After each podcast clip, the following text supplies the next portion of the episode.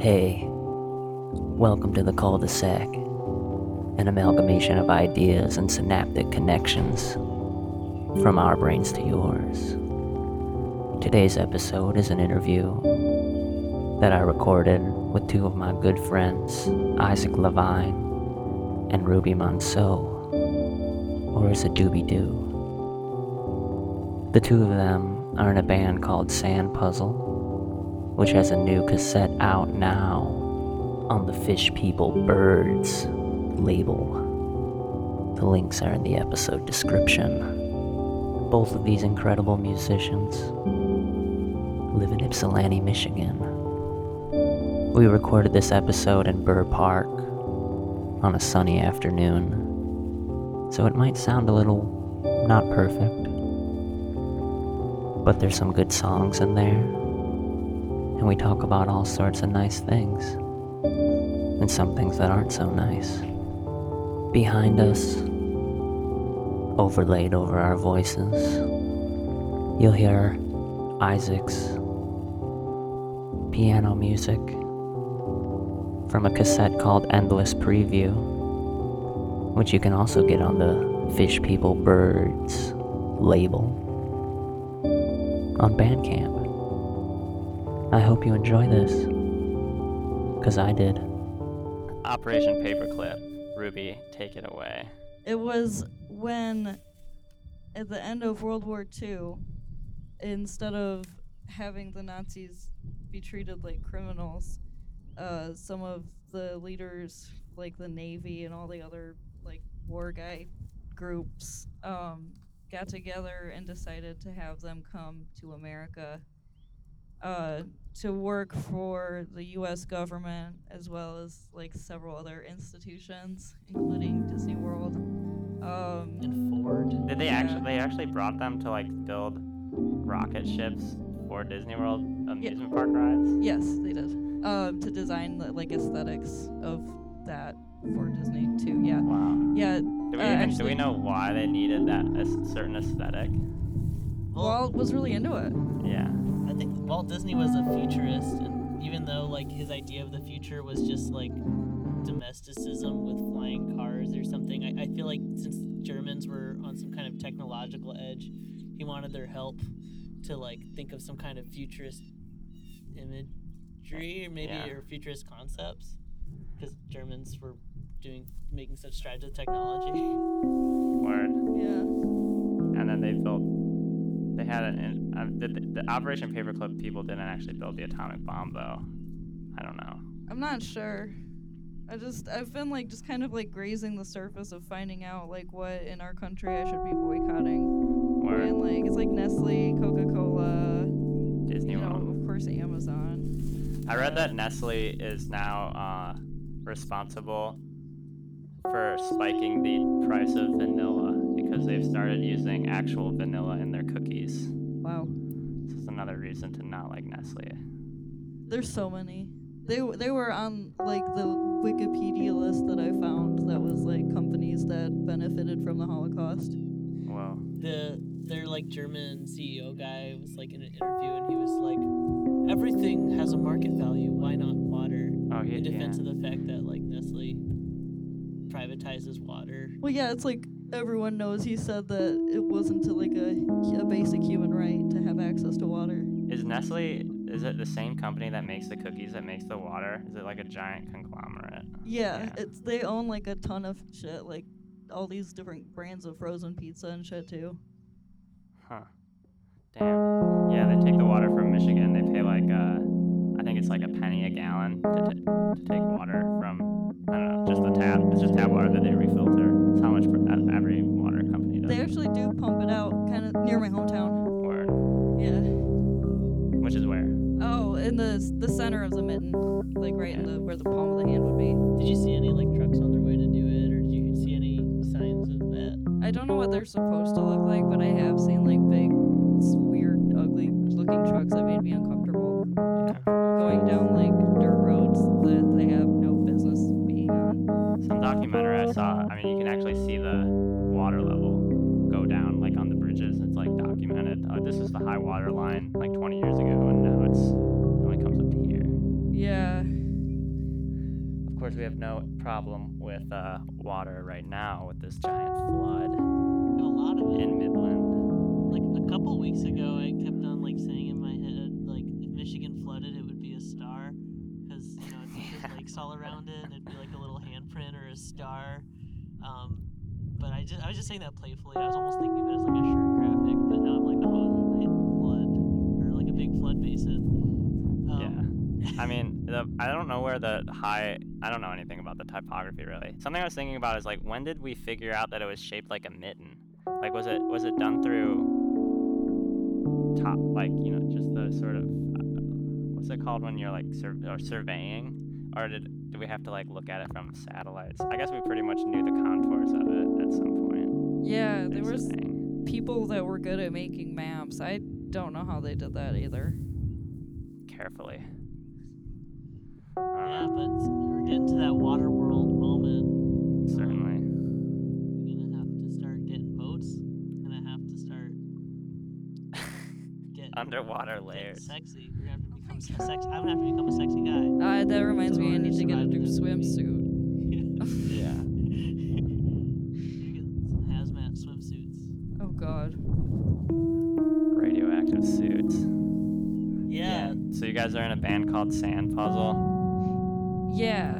Um, the name kind of just like came in when I was like deep in my head one night, and I was like, "Oh, that would be a great band name." It was like back in 2013, and then I named my SoundCloud channel that, and like just was kind of like making solo music, and then adding like whoever I felt like playing music with to the playlist there, and then when Isaac and Denny and I started to like make music together, we were having a hard time picking a name.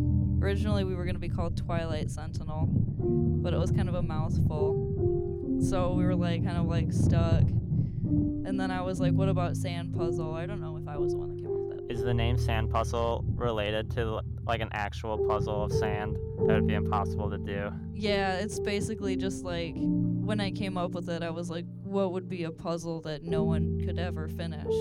It would be like, you know, rearranging every piece of sand back together. Yeah.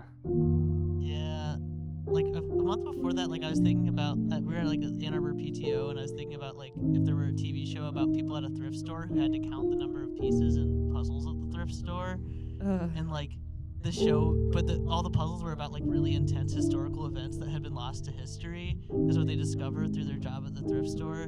This is kind of a tangent, but I do, yeah, big puzzles. I like if you like put um a jigsaw puzzle in a cheese grater, you might get something closer to sand puzzle. Or it's like, you know, it's like uh, the walrus and the carpenter when they're like literally crying because the beach is covered in sand and they, they don't have enough maids to sweep it up. Yeah. Wait, what the walrus and the carpenter? Yeah, there was like they like cried at anything to see such quantities of sand or wept or something like that, and then they were talking about like if they had like 30 maids with 30 mops like sweeping for half a year, if they could clear up all of the sand and make it clean. This was a myth. It's from it's from the the poem The Walrus and the Carpenter. Oh, word. Yeah. Nice. Yeah, but um, yeah, we, we, we weren't really feeling Twilight Sentinel and, and Sand Puzzle was Ruby's solo music, and I don't know. I feel like Sand Puzzle is just a mystery you're never gonna solve, and I think that's a good pretense for music because it's like immersive and it shouldn't have conclusions for you. It should just aid you in your in your puzzling and aid you in in your solving your own big impossible puzzle. Yeah, the I key agree. The key difference is that the um the the group sand puzzle is on Bandcamp and the, the private secret sand puzzle is on a, a website that I mentioned before right now that I'm not going to mention again. okay. um, they, you guys are two people who I feel like are super willing to like hardcore engage in like the mystery of life, or like, I don't know. I don't really like. Some part of the cul-de-sac is kind of about esoteric spiritualism, I guess. I don't know. I don't know, but like, uh, this the sand to me relates relates to a lot of time, like time, like Yeah, within like a Sands san- of Time. Sands of Time, yeah. But also, you. It seems like you're like this never-ending puzzle of life. Yeah, I mean, that's pretty much the entire. I view life as this kind of like process. Or I'm, I'm coming to understand it more. But it's just like this process that the end point doesn't really matter. Yeah, you just kind of go through it. Yeah. Like I feel like, and, and even if you complete a puzzle, you kind of just put it in the box. Or do people save puzzles? I don't know. Some people glue them together, but I don't know if that's the way to go. Like people glue it together and put it on their wall. Yeah. It's kind of like taxidermy for puzzles. I would do it if like if I had gone through like an ordeal to complete the puzzle. Like if I had lost one of the pieces for a decade and then when I was moving I found that one piece and I hadn't thrown away the rest of the puzzle cuz I didn't give up yet and then like when I moved into my new place the first thing I did was like solve that puzzle. Then I might glue it together and hang it on the wall, but Yeah, I feel like Yeah. if a puzzle goes smoothly, you shouldn't glue it together. If you got like a 250 piece cat puzzle and you finish it like within a couple days with like your aunts and stuff. Like that's just a memory. Just Yeah. don't don't glue that together. Put Put it it back, in the box, for another amorphous family. You know, let let someone else and their aunts get it I do the same puzzles over and over again. I don't even get new puzzles. Isn't that weird? Yeah. No, I don't think it's weird. I, would, I, would, I wanted to make uh, some puzzles out of drawings. I had a jigsaw for a while. And it was fun to cut things. I wonder if anyone speedruns puzzles. Like, Definitely. I mean, I'm sure. There's probably a speed competition for doing puzzles. Those crazy gradient puzzles. Right. Yeah. Cecilia has a like her thing is that she takes a piece. She'll she'll take one piece, kind of like your thing about losing that one piece. She'll steal it from her mom and dad, or who, uh, but and uh, just like well her stepmom and her dad. She's done that to them multiple times where they just couldn't finish the puzzle and they they think they lost the piece. It's kind of like her way of getting back at them. Yeah. I heard Annie does that too. Nice. Yeah, it's a good way to get at someone. yeah. And it's like one of those things you could you could just like get away with it. You might not like find out till later how much it bothered them, but they also will never know that you were the one that did it. So Yeah. Yeah. You guys want to do a song? Yeah, sure. That sounds Okay. great. yeah. Sorry.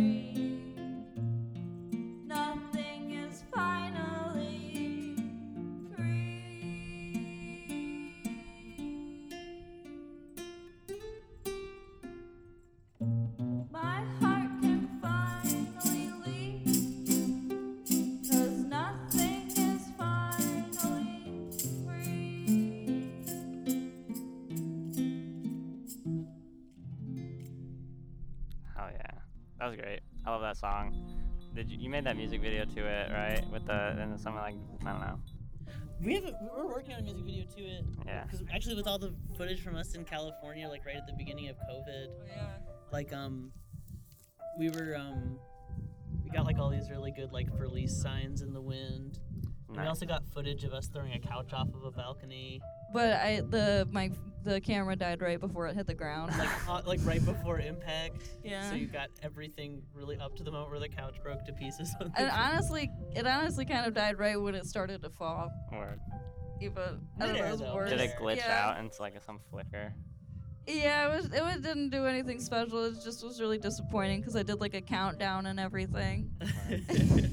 Was this uh, song something that you wrote as a solo thing, or did you guys write it all together?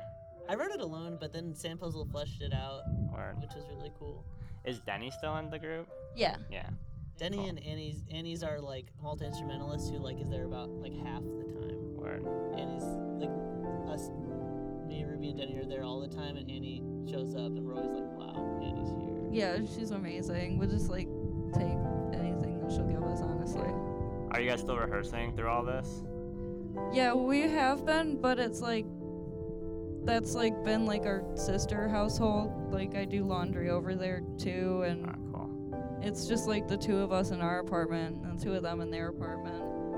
Nice. Yeah, I feel like we kind of just decided that they were our Denny and um, his roommate Trevor were like our family. Yeah. Because right when the COVID started, we were just getting in, in a real groove of playing a lot, and we just finished this tape, which we're all really excited about, and we're like planning a show for that. That obviously had to be canceled. And Yeah, it was like right before everything got shut down. Um, we canceled it anyways because it was so sketchy to try to put it on. But like, yeah, our first show was was canceled.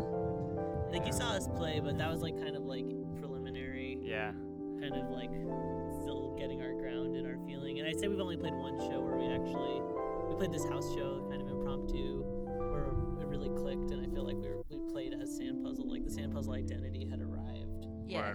Now we all wear Crown Royal bags on our feet whenever we play, but no one knows that because we haven't played live. They're like drawstring shoes. Yeah, that, they're the ones with the velvet. Yeah. Like that's beautiful. Yeah. What about like doing? I mean, as the weather gets nicer, I mean, how how how are musicians? Or you guys feeling about doing things outside? I mean, with like giant, I don't know, massive amount of spacing. They're rumbling, for sure. like we have Yeah. a balcony that goes to our lot, and Yeah. I already talked to one set of our, you know, we're like a, house that's split into apartments, but I said uh, I talked to one of our sets of neighbors who was really excited about it, and so we are thinking that we'd play off of our balcony and sort of make spots like six feet apart, like on the lot, like Mhm. put up chairs there so people could come attend and hang out. And uh, but we're not really sure what the timing of that would be like. I also like I feel like we should just you know like because nothing is going to be able to be a legal venue. It's going to be so hard to have the right capital flowing through these spaces to have it happen over and over again. So I think especially because the weather might be nice, like in the late summer and fall when some of this might become sort of okay. hmm I really want everywhere to just be considered a venue and just plan shows like in the Miller Nature area and plan shows Yeah. like in the middle of County Farm Park and like plan shows like just be really renegade because I don't know we don't need to go through the capital venues we can just have Do stuff it. in the park and let people know and try to provide social distancing guidelines Yeah. and enforce them to some degree I think it's going to be super doable and like definitely a late summer fall type Actually, feeling to me Yeah. time to start that I was thinking about the same thing. I mean, we're in this garden area. Like, I feel like my I, I need to do like some sort of art project in my garden. Mm. What I have now is, I mean, it's, uh, I, s- I- I built the uh, trestles out of out of branches and stuff. But I, want to make it kind of like a sculpture park and a garden. But I'm like, I don't know. I also like thinking about like how to present my own work right now. I don't know. It's I want to be able to do stuff outside and, and make it possible. You know. When everyone's getting restless and lonely, and like we're all gonna come out of hiding slowly and carefully eventually, like this isn't gonna be the way we live for the rest of our lives. I don't see how it could be. No. Yeah I mean I think life will just be a, a series of calculated risks Yeah. Right. And maybe it was that before, but the percentage was so much lower about Yeah. your infection rate or possibility of mortality or something that this is just higher Yeah. percentage time. Yeah, I wonder about the role of art in public life post COVID just because of how scary public life is is right now. And how- Right. Yeah, I don't know. I mean, well, the, all the like a lot of the galleries sort of system is still just humming along as usual. Uh, I mean, like a lot of artists are having their shows canceled. I, it's gonna everybody on the DIY side of things is just gonna it's gonna that's where the most pain is gonna be. Like a lot of the blue chip galleries and like the aftermarket stuff seems to be kind of humming along. Like all the art fairs went online and they call it an online viewing room. I mean, it's a fucking website. So I don't I don't get that. It's weird.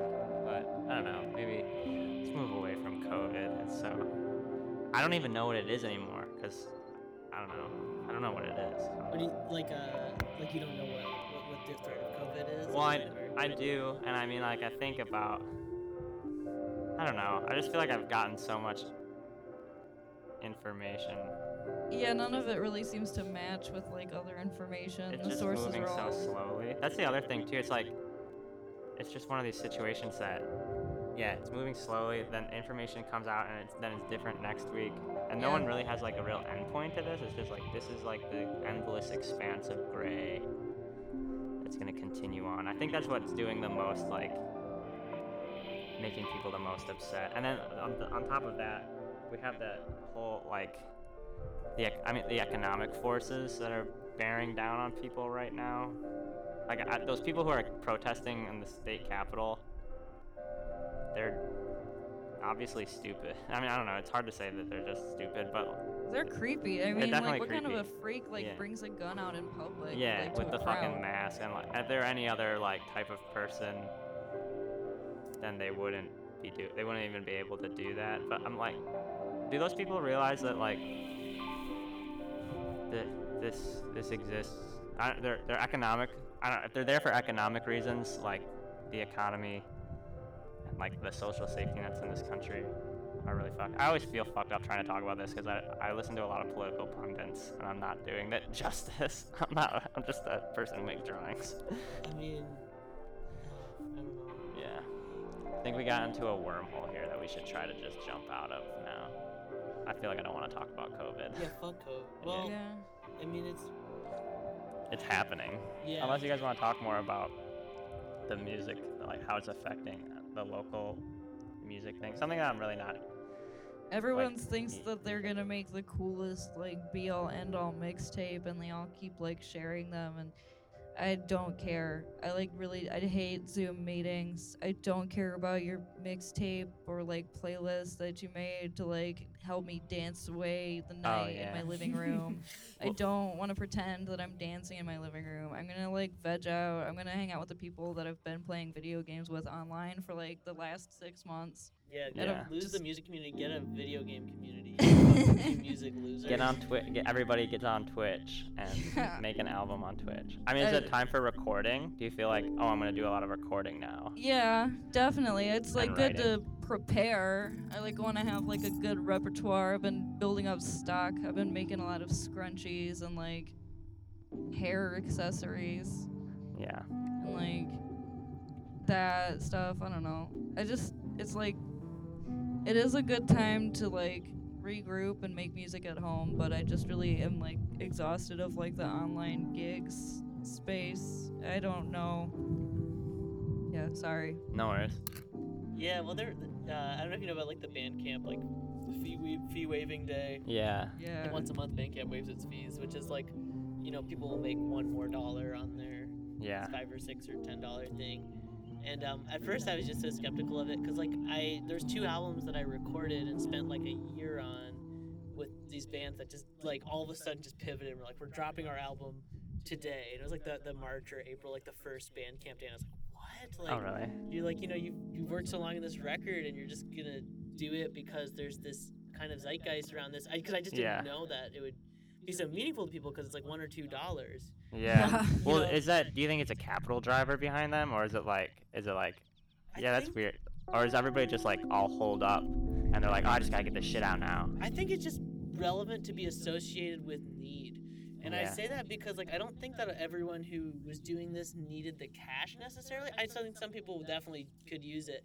Um, but like I think because the internet has shifted to kind of a space where people post about things when they need them, and that's the most important time to respond. Bandcamp Day is a t- time to, where, where musicians say that they need things. but like looking at the spectrum of musicians I know, people need very different things, and I, I don't know. So I was like, I didn't think of the Bandcamp day as the answer, but now that it's like a whole deal, and we released a tape like two days after Bandcamp day, and it, and um, I think that like next Bandcamp day, I'm gonna like I'm gonna post a sob story. I'm gonna be like, yeah. I'm gonna be like, now's the, I'm like I- I've already written it in my head and be like, you know, like this time I'm gonna this Bandcamp day I'm gonna say what I what I need and what I feel. And I think we made a really good tape, and and I hope you'll listen to it. Because beyond anything, people are just totally screwed. I mean, they don't have the sand puzzle tape, and they're pathetic. Yeah. Like they, they their summer is just shitty. yeah. And like I just want them to have this because, like, cause cause their life sucks, and like they need and, it. Yeah, we honestly have the cure, not the co- Not the know, corona cure, but maybe. cure. You But don't know. It is like a delicious summer snack, and if you take it on a road trip with you, if you played at the barbecue, I'm guarantee you know people are gonna be looking at you in a different way. All I gotta And- say, They're gonna be ready for business. Yeah. yeah, all I gotta say is that if you love grape tomatoes, you're gonna go crazy about this album. Well, I've got a bunch of grape tomatoes growing. They're amazing. They're really good. It's Oh like everything you like about grapes, everything you like about tomatoes. It kind of bursts in your mouth. It's tangy. I mean, your your voice is tangy. Did the- did the yo did the yodeling uh, that ac- they were doing at the beginning of the year? Have you worked that more into your vocals now, or has think- that always been there? I think that I actually have like better control over my voice after I started practicing doing that. I haven't been doing it so much in that like traditional sense, but I've definitely been like applying that style to like my general singing, like the way I'll like skip up and down in notes. I didn't really like explore like that before. Yeah. I like it. I like it a lot. Also, I mean, I, I, you guys, we're obviously not gonna have any house shows soon, but that venue that you guys played in your room with the triangle and the red lighting Yeah. It was a very intense moment. Yeah, Yeah. that was a real space. I remember Yeah. you took a picture of your hands in the mirror in front Yeah. of the Globe that day, I was- and I Oh. was like, that about sums up the night. That was, I, I don't know, that whatever that guy gave me was like psychedelic pot for sure. Oh my god, yeah, that was a guy that I'm not gonna. Did he ever come name. back?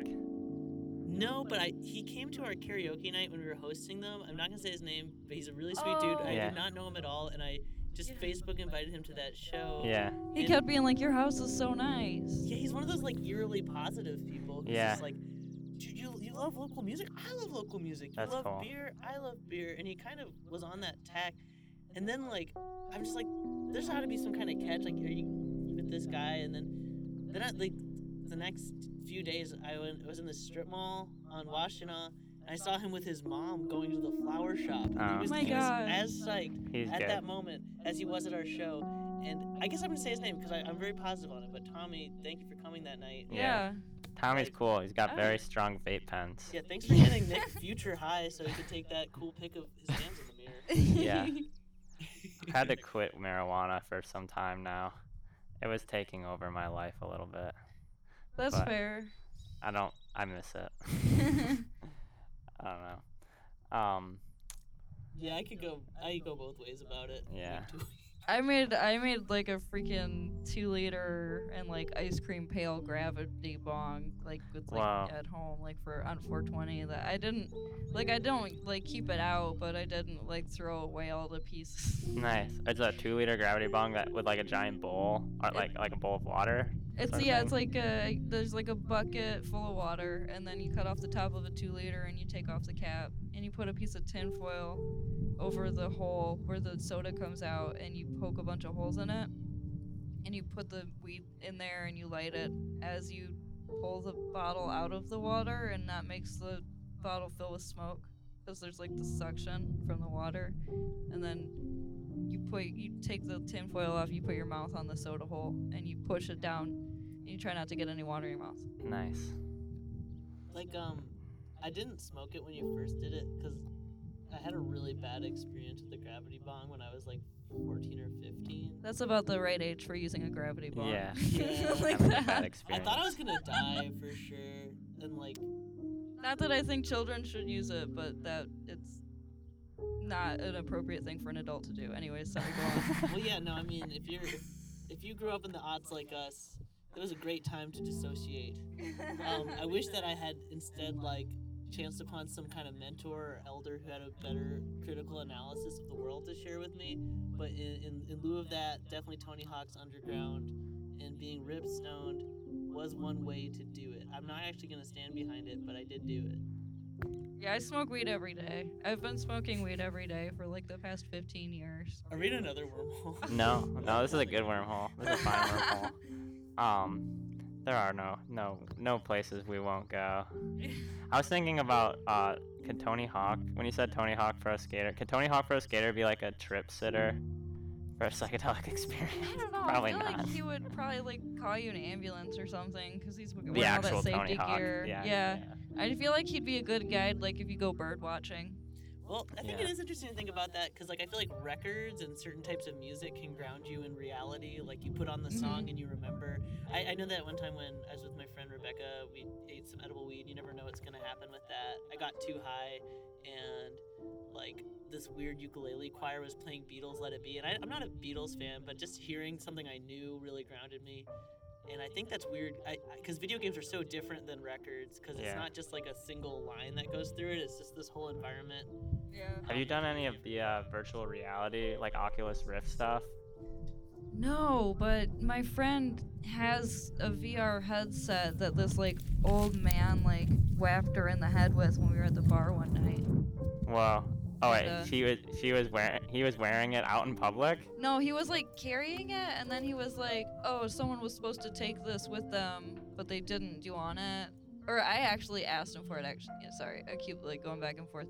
But anyways, yeah. So what happened was, is he whacked her in the head with the with his like elbow, and then he was like, "Oh, sorry, I'm just carrying this giant VR headset," and I was like, "Oh, well, obviously you're not using it. You don't you don't know how to use that thing, do you?" And he was like, "No." and so he gave it to us. We were gonna like learn how to use it together, but we haven't really had like a chance to hang out since then. Word. So you have you have access to one right now. Yeah. They're really insane. I, I wore one once, and uh, like this, that, it was like the demo. He this guy- my, one of the guys I work with played it for me, yeah. and you're like this robot who's like looking around this space, uh, and this other robot jumps up in front of you and is like, "Hey, hey, look at me!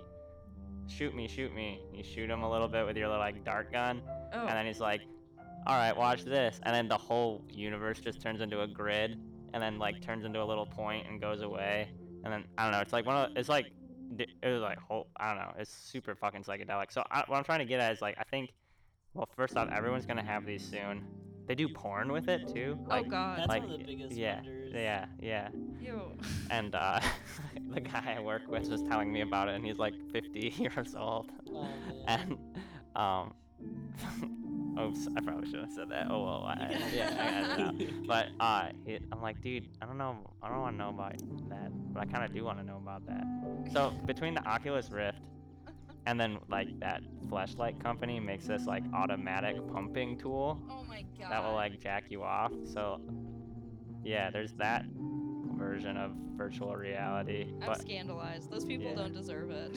yeah, I mean, I honestly wonder if people are gonna find it satisfying because I think it kind of that sounds like it kind of flips the script of porn, yeah, where like porn is you watching someone get essentially like fucked up, like like like it. Porn always focuses on the subject body and like the, the voyeur is not in the shot, like their face is gone. Mhm. But now they're gonna get fucked. Like someone's Yeah. gonna come up and just like fuck the shit out of them. And I hope that it feels like kind of like unsatisfying because you just don't want to get fucked on. I don't think it's gonna go that people way. Think there's a desire to be fucked on because you you kind of want to to fuck with somebody. Yeah, yeah, that's true. That's true. So I hope yeah. this feels like too much of a fucked on, and, Yeah. and people kind of give up on Yeah. no, I'm judging from the way this guy who described it to me was saying it. He was like, "It's so fucking awesome, no, man. dude. All I'll you don't say, even you gotta know." watch out for drones like that guy. I know. Machines, machines like that'll never pay your bus fare. Yeah, yeah. they won't pick you up from the airport. They're not gonna kiss you on the forehead. no, but they will fuck the shit out of you. Oh my God.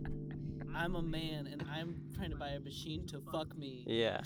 That's what that that that is. All right, I guess I, I do see the like you. I mean like all right, if you're like some incel who is not willing to like do the work to have a relationship with someone, like that's one thing. But like if you're like someone who's disabled and like can't like have sex for I don't know, I'm like, going on a tangent, but I could see use for this robot that fucks you for like some type of person out there that's not so nefarious.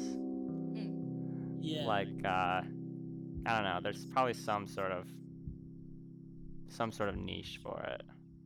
right. But I don't know. Do you guys are you guys majorly against technology taking over, like the AI becoming aware and uh, like absorbing us into the ethers?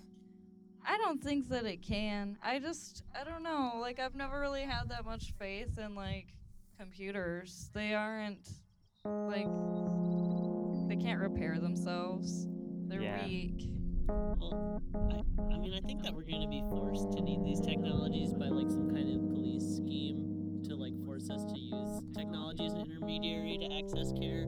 Yeah. Because like care's been going on this whole time. Like people have been like like cooking and playing music and doing laundry forever, and I don't think technology actually really amplifies the feeling of like taking care of your surroundings in any way or like being a steward of your home. I mean, I even get it sometimes when I play Animal Crossing and I am like gardening and then I'm like at my house and like I've eaten snacks that are like on the ground and I'm like, oh, Yeah. like what have I done? It feels like blood on my hands just a little bit, but That's like the process of being in in life.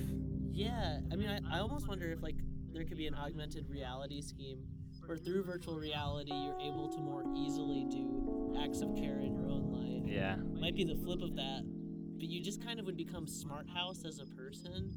Living the life of the smart house. Like you would be like kind of like an AI helper. I don't know. I just I don't. I feel like humans try to dissolve into these schemes, but then they at some point have to recognize that they have a body or an intention that they're bringing into it. Yeah. And I think that this is just going to make it more confusing for children and Yeah. people who just are kind of avoidant of physical reality to take ownership of their body and intentions. I don't know. I feel like it's going to make people get further away from each other. So I'd say I'm definitely resistant to it and because I want people to like touch stuff and care. 'Cause I'm Word. just like maybe more of like a little hippie guy than I want to admit. No, I agree with you. I, I'm like, gar- yeah, gardening's so grounding, being in the world. But then, okay, what if the world is like, this is all a simulation? I mean, technically, all right, let me set it up first, I guess, Yeah, yeah, because like, some- there's some um, I don't know. I was thinking a lot about how the brain works, where, uh, you know, your brain. Like people always say this, like, what if my, what if my, like, what if this is a simulation and I'm just a brain in a vat somewhere, like the Matrix sort of thing? Well, you are a brain in a vat. Your brain is literally in your skull. All of your consciousness is just electricity, electric impulses Yeah. from synapses. Your brain never sees the world around you. Like we don't see this grass. We just uh, we see um, the light bouncing off of it at, through our eyes, which then tell our brain signals.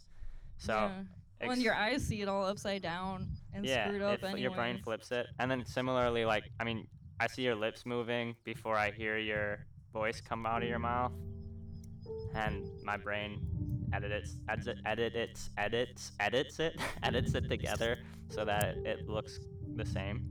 So all right, so then okay, so our consciousness is this electric signal. What if it's just I don't know, and then I think about like layers of reality and like layers of being higher at a higher level are we just a reflection of like something going on in like a higher domain Definitely. I think that there's like invisible like networks of like, you know, it's hard to describe it other than calling it like a spider web or a bunch of wires that like connect everything. I mean, it's been my belief for a long time that we're just like fingers inside of a giant glove like like we feel like we're all each our own separate thing, but we're part of the same hand and like that hand is like connected to something that's like so big that we can't even really consider it. we're just ants in this ant hill I mean, Yeah. I don't know. I'm always looking for hints that we're in a simulation, yeah and I, I think I find it most just like in singer songwriters. Okay. Um, Like the like the big ones. certain ones. John I'd say Prine. if you want to see a big simulation hint, you want to check out the Decemberists. Okay. Look up Reverie for June acoustic performance. And this song, it's just so abstract what he means, and when he plays it, he seems to be in a, an incredible abstract pain. And I feel like he's going through some kind of process where he's his hand's been forced on so many levels that he's not even really sure why he's there anymore. And that that was a very good hint that we're in a simulation to me. Like, cause I, always imagine that people live life with intentions, but sometimes I enter a space where I'm like, oh my god, like people are really, really on autopilot. Not to say there's like like a woke person and not woke person, but I just know that when I was in class, there was like a, you know, in, in art college, like there was a type of kid who would ask, can I like, how do I get the best grade? And there was a type of kid who'd Yeah. be like, oh, I'm gonna do this project. I was always asking how many class periods I could miss before I automatically fail. It's also a totally legit question, and people have their reasons, but I don't know. Yeah, just just you have to fly past the metric if you want to escape the simulation or try to affect it. like make use of it. I, that's why I'm like so concentrated on on just process now. I mean, I used to be like a really outcomes driven person. Like I would, I, I wanted like to have a show or like I wanted to like have an endpoint. But lately, I'm just so much like, okay, it's just about like the act of actually like starting a drawing and like doing it. I don't know. To me, it's like a it's like a rebellion against if there is a simulation and this is like it's like no, I'm gonna really fucking be in the process. Then I'm like gonna Yeah. really like just like I don't know, vibe on vibe on that. I haven't figured out the words for it quite yet. I don't don't think. but- You should read like the Never Ending Story because they talk about the nothing as it's not like the movie. First of all, Yeah. but the book is like ten times more of a actual like whole thing going on. The movie covers like the first two chapters. Oh word. Um, I like the movie. I like that big dog guy. Yeah, I mean he's a character Yeah. for sure. It's like interesting though because it goes into this whole like exploration of like you know, this guy Bastian, he can make these wishes and they all come true, but every time they come true, he like forgets a part of himself. And like it gets to the point where he almost forgets everything, and at another point it gets to a point where they almost destroy everything in the world, like in all of the worlds that ever existed or could have existed or were thought of or were going to be thought of later. Hmm and like um you know i think the the most evil force in that like world of possibilities is like the lack of creation. Is just like when you give up on something or when you don't have any inspiration you don't imagine anything like it's the actual like force of like people being unimaginative that is like destroying everything around them and you have to like have ideas or else you can't basically Yeah. Well, is it to keep the cycle going of idea? Like you have to have ideas so that you make a space for another being to have ideas and yeah it's like space. if you just stop using your imagination you like forget how kind of and like you just i don't know i mean i look at people that like live these like really like prescribed lives where they like go to school and get married and have a baby and get a job 40 hours a week 9 to mm-hmm. 5 and like live in a fucking big mansion in like some hideous neighborhood yeah Those, I, you're describing this one kid I work with who is like, I cannot tell. He's like a really nice kid, and, he, and he's like, kid, he's my age, and seems to be like just a nice individual, but it's just like seemingly has nothing going on. Like, what did you do this weekend? I watched British Bake Off. yeah that's like a popular one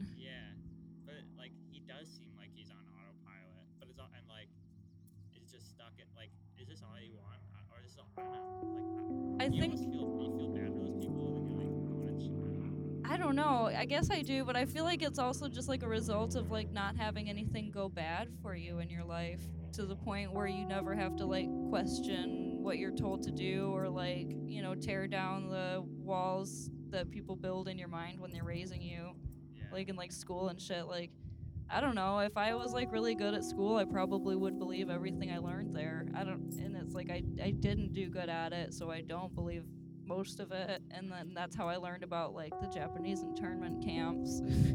like, I don't know. I don't. What do you think, Isaac? I'm, I'm just thinking about when I, I had my first orientation for the first full time job I ever worked. Like, we were all to go around and say something interesting about ourselves. And actually, every single person in that entire room, their interesting thing about themselves was that they had gone on vacation. So, like, instead of saying, like, oh, I'm a musician, I like to do something at home, or like, I'm a gardener, I like to cook, everyone's like, I went to Guatemala for two weeks last year. And the next person was like, yeah, I went to, like, Paris. And I'm just like, that's not an interesting thing about you. Yeah. That's pretty much you escaping yourself. And I, I felt really weird. And I, I mean, I, I actually also think it's a difficult icebreaker. What's something interesting about you? Especially when you don't know what these people in this room are gonna judge you for. Yeah, because I'm like reading like a sort of corporate atmosphere, and I'm like, do, maybe I should just say that I went to, Ohio or something. You know, sure, like what's my vacation? But I don't know. Yeah, I believe in having a garden in your house, whether it's an actual garden or like a garden of ideas.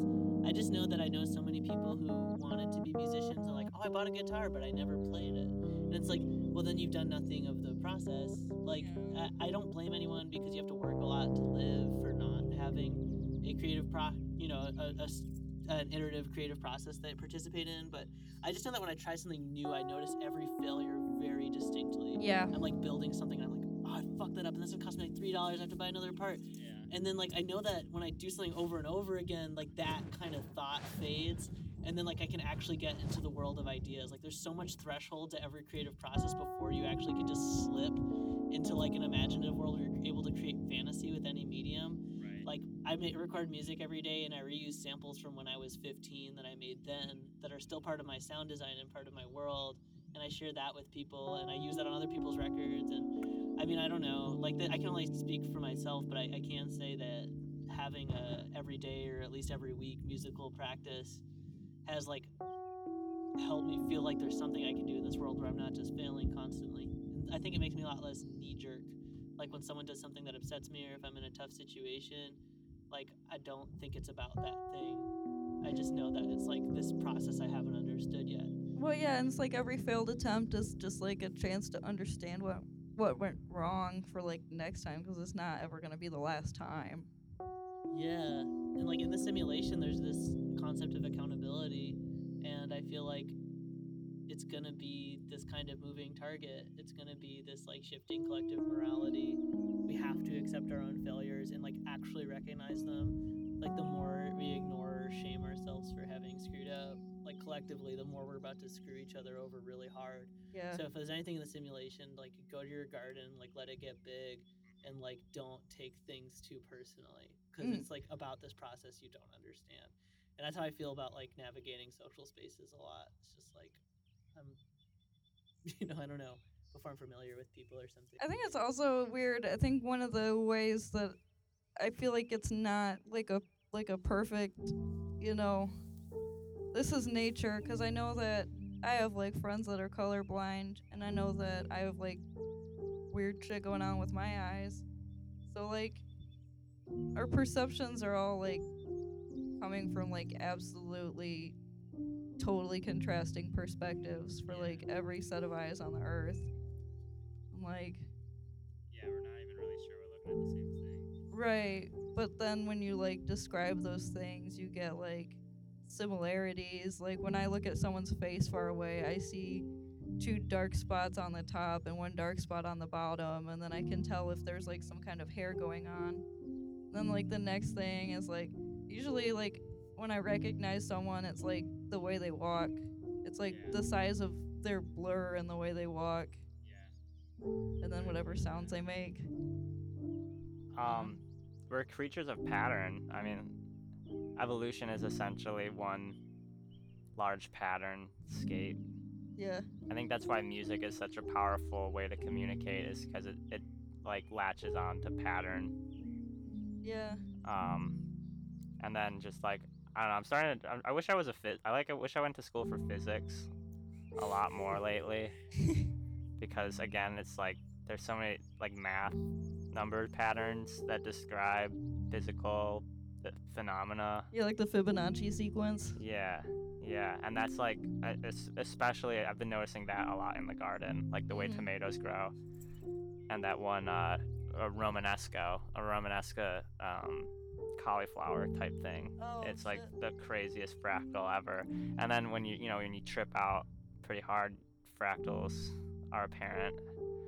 Yeah, you see the same things. Yeah, and then I don't know. I just like personally, I've been I, I I've been looking for it more, so I've been seeing it more. But like moments of synchronicity have been occurring in my life more now. I'm definitely looking for it, so that's probably why I'm seeing them more. But it was funny. I, I sent a picture of Joseph's mom from this film shoot that we did together not long ago to him, Yeah. and then he's like, "Oh, it's my mom's birthday today." Whoa. I was like, "Wow, cool, synchronicity."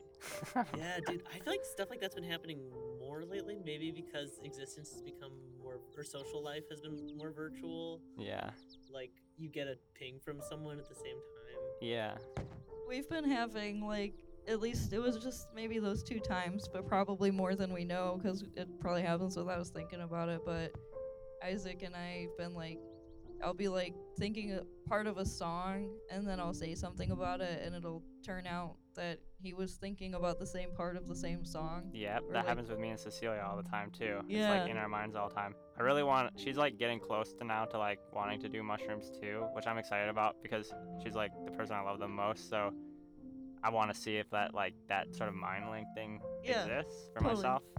I've never experienced it myself, but I've heard a lot about it. I mean, Um, yeah, go ahead. I, Uh, I, I didn't mean to interrupt. on the subject of synchronicity and stuff, the guy Terence McKenna, who I love a lot, talks about the coming of the eschaton, which he defined as this like transcendental object at the end of time. And as we approach it, I mean, he thought it was gonna be his birthday in two, like 2012.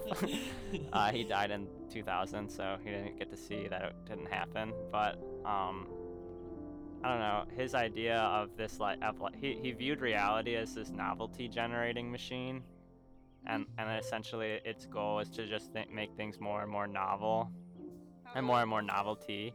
So uh, until until the end, which will- and th- and then it just I don't know. It depending on your pick your philosophy or religion, it'll either reset or you'll go and live with God for forever yeah, in no, paradise. In my faith, we just refer to that as sand puzzle too. Yeah, sand puzzle. yeah, the mixtape. Oh man. Yeah. Oh, speaking of virtual realities, we watched this show about virtual realities called oh, Island. Oh yeah. yeah, there's like this island, aka one land, and then there's like two two land, aka I Island, and uh, there's like a cannibal, but the cannibal's not supposed to be there. But maybe I shouldn't have mentioned the cannibal. Oh no, shit! You just ruined it for all 15 of my listeners. well, oh, Highly man. recommended. We watched it. We binge watched it. We don't binge watch like anything, but we watched like the whole season or whatever for like in like two nights. I don't know, like this transcendental object. I'm, I'm stuck on the transcendental object. yeah. Sorry. No, no worries. I just like I was like I'm interested in that. Yeah. Okay. Because Well. like I'm trying to think of what a- an object is. Period. Like Yeah. we have to have some consensus to name something. Yeah. Like I mean, one- I think the way he thought of it was as this was this, this was like it. This was everything all together. I mean, this was like the the giant. th- th- This was like the giant head that the hand with all the fingers is connected to. right. It's this like, it's Godwind, pure Godwind. Godwin. And so my, I don't know, my question, I don't really, I don't know, my question, uh, my thing is like, is it, is it just a reset? Is it Big Bang, Big Bang round infinity, or is it like, I don't know. That's why I like the, the, I have a lot of Christians in my life, and they're all right now, especially with the plague and the flooding and the fires. They're like, this is end times, and like, Uh-huh.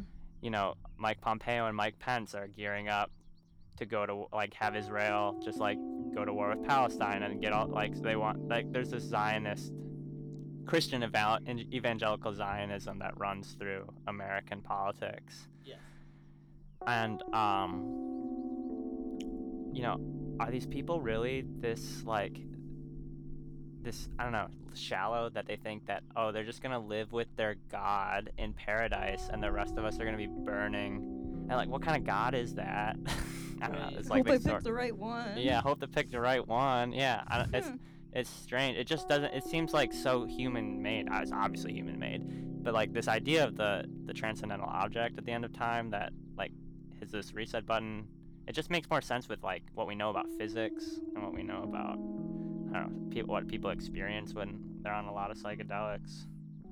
Look, I think it's probably like a giant Venn diagram. I think that, like I read in the Neverending Story, everything that has happened or could happen or was imagined to have happened or did happen or will is planning to happen is like all happening at once. It's like Yeah, pages in a book that's just sitting there shut.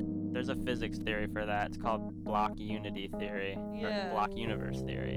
And then I think that it's also like, you know, that like perception perspective thing where it's like all of the religions are probably like right about some things and you just would have to like learn everything about all of them to see what the similarities are to figure out what is the truth in there. hmm I think if I mean if, if all religions know like just a little bit of the story, I mean that would make the most sense. That all like if we're if we're thinking that humanity needs to come together and and all be one. I mean, and if you there's that story about Babylon where there was a time where everybody spoke the same language and we decided to go to the heavens Mhm. and the God was like, "Fuck you! You can't come up. I'm gonna split you all up and give you all different languages and invent those sort of nationalist divisions that would come Yeah. from that." That's why I'm like, if there is, if it is the God of the Bible and if it is real, I really believe in like, no, it's cool. The umbrella just came flying across. We're in a park, listeners. But like the the, do you guys know about the Gnostics? Yeah, I know that Jesus preached Gnosticism as one, at one point. Yeah, he was like, well, the Gnostics really believed that the God of the Bible was a demiurge or like a false god who basically like snap, snapped up all of our conscious forms and trapped us in the material world so he could fuck with us. Like like the uh Thetans. Like the Thetans in the Scientology. Oh, yeah, I don't know about them. sounds kind of similar. You know, there was like this like alien battle, and they killed all of these aliens and had their souls go into human bodies. Yeah. Well, like privileged religious information seems to be like asymptotal. You're supposed to show your devotion in unlimited new ways in order to receive access to some kind of mystical promise. Like God's Patreon tiers, like you know, they kind of like you know, like from one dollar to billions, and, and and like there hits some kind of line where like you stop getting new information from from God, and He stops giving you tutorials on like being godly Yeah. and it's a real bummer because I think a lot of people get really caught up in the ML, the major, the multi-level marketing scheme that is God. Yeah. Like I feel like Bab, like the, the the Tower of Babel does feel like that, where it's like, oh, oh, we're gonna get really close to, him, we're gonna see him because he said he was in the sky. Yeah. He was like, you must prove yourself to me anew, and you yeah, you must enter the novelty generator and show me Right. new novel outcomes. Yeah. Yeah. 'Cause, uh, yeah, you can't. You're not allowed to see me. And then- Um, And then God was struck by an arrow, like the crystal in Inuyasha, and it went to all the corners of everything in the world. Well, even the concept of God disintegrates over time because capital art and me, like capital, what was it? Capital art and the market all used to be. Sorry, no, it was capital. Yeah, capital art and religion used to all be the same thing, and now there are things that have traces of each other. And I think that we can see some kind of novelty generation in that. Like the Western Wall in Jerusalem was the biggest meat market, and you had to make a sacrifice to go pray, so you had to buy an animal. So everyone was in this spot that was like the confluence of capital, um, art, and religion. And all art was religious because it was like responsible for this one multi-level marketing scheme that allowed them to have an animal. And so I feel like the fact that we think of the like money, art, and religion as separate entities now is kind of an example of a novelty generation or a fractal because you couldn't pray as in Judea unless you were to go to David's temple. And now there are temples everywhere. There was a point in Judaism that allowed new Patreon tiers to be created, and people could go to different um, different towns and and have their own little god room. Um, I love this idea of the Patreon god and the multi-level marketing god. we should start it. Like I don't know what the prizes would be, but maybe Yeah. like uh, virgins and. Just Yeah, No, it would be like- you know we'll go to like... the base the the usuals. That was the yeah. old school. No, no, they're not. We you won't we won't give out virgins virgins. We'll give out um uh, the Fleshlight pumping Oh, virtual God. virtual god. Yeah, God's Patreon. There's two two sides. It's the fucker and the get fucked. Yeah. Um, and sorry. half of the people just get membership cards. Half of them get a golf cart. It's kind of just luck of the draw. Yeah. Do you guys want to close with a song? Yeah, we have one more song. Okay. This is Oh yeah, go for it. I wrote this song about the Verizon store. There was this one day I was having Oscar drop me off um, for work. Way on the other side of town, on the other side of the next town over. It was like an hour away from where my job was, so that I could get my free cell phone that they told me that I was gonna get. And I got there and I waited for a person to come. And th- this is after when I was on the phone with them talking about this. They were like, they were like, "No, I promise you, it's a free phone. You don't." And I was like, "I don't want to pay for anything." And they were like, "No, it's great. You just get a free phone because your phone that you have currently is gonna be like void because it'll be like obsolete really, really soon. And you're not gonna be able to use it anymore. So we're replacing it. That's why we're doing it." And then I freaking get there. I left my phone in Isaac's car, and I'm at the Verizon store, and they won't give me a phone. And I got so mad. And I was like, you guys are liars. This whole thing, I, I was yelling all the way out of the Verizon store. This is deceptive. You guys are being deceptive. This whole building, this is all lies. And then I like went to work and I was still so mad and it was a completely silent room and I didn't have a phone. I couldn't listen to music, so I wrote this song.